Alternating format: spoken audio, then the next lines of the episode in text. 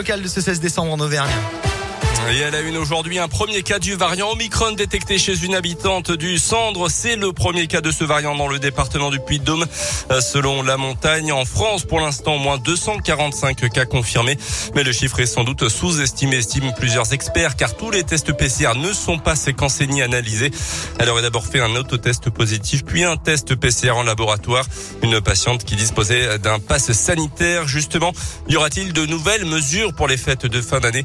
Réponse demain a priori, à l'issue d'un nouveau conseil de défense sanitaire, il devrait s'agir d'ajustements euh, sans restrictions sévères, pas de confinement ni de couvre-feu ou de mesures spécifiques en tout cas pour les non vaccinés, mais plutôt une accélération de la vaccination, un raccourcissement du délai pour les doses de rappel notamment qui est à l'étude, mais rien n'est encore décidé. Dans l'actu également, les avions de la compagnie Amelia déjà cloués au sol. On en parlait hier. Relancé le 2 novembre dernier, la liaison entre l'aéroport de Clermont et celui de Paris-Orly va s'arrêter à partir de lundi selon le comité syndical euh, qui a pris cette décision en cause notamment la cinquième vague de l'épidémie et les restrictions sanitaires qui ne permettent pas d'exploiter cette ligne dans de bonnes conditions.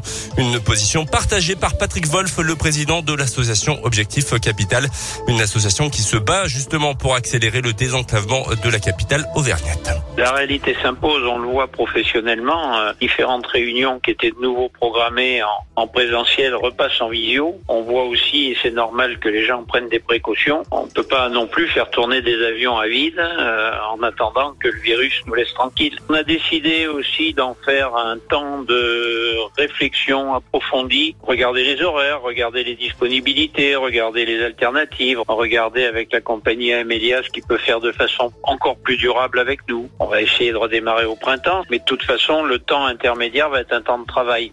Jusqu'à présent, la compagnie aérienne Amelia assurait deux vols par jour du lundi au vendredi, un le dimanche entre Clermont et Orly. Toutes les informations sont sur notre site internet radioscoop.com. En bref, c'est un magasin bien connu des Clermontois. L'enseigne France Loisirs rue Blaton va fermer définitivement ses portes lundi soir. Il était ouvert depuis les années 70. Le tribunal de commerce de Paris a décidé en effet lundi dernier d'accepter l'offre de reprise du club de livres sur les 800 postes au sein du groupe France Loisirs. 600 vont être supprimés. Et sur les 122 boutiques présentes sur tout le territoire, seules 14 seront maintenues en Auvergne. Seule la boutique de Moulin restera ouverte. Les quatre salariés clermontois euh, feront l'objet d'un licenciement économique. Les sports avec du changement à l'ASM, c'est officiel depuis quelques minutes seulement, mais c'était dans les tuyaux depuis quelques jours déjà. Didier Rotière devient donc le nouveau directeur du développement sportif du club auvergnat.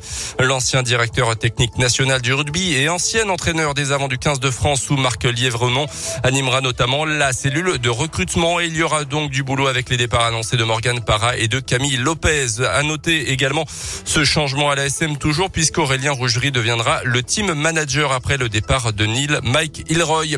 Et puis du hand féminin, l'aventure continue pour les filles de l'équipe de France. Elles ont battu hier soir la Suède 31-26 en quart de finale du mondial. Les Bleus affronteront le Danemark demain à 17h30. L'autre rencontre opposera la Norvège à l'Espagne, donc le pays hôte.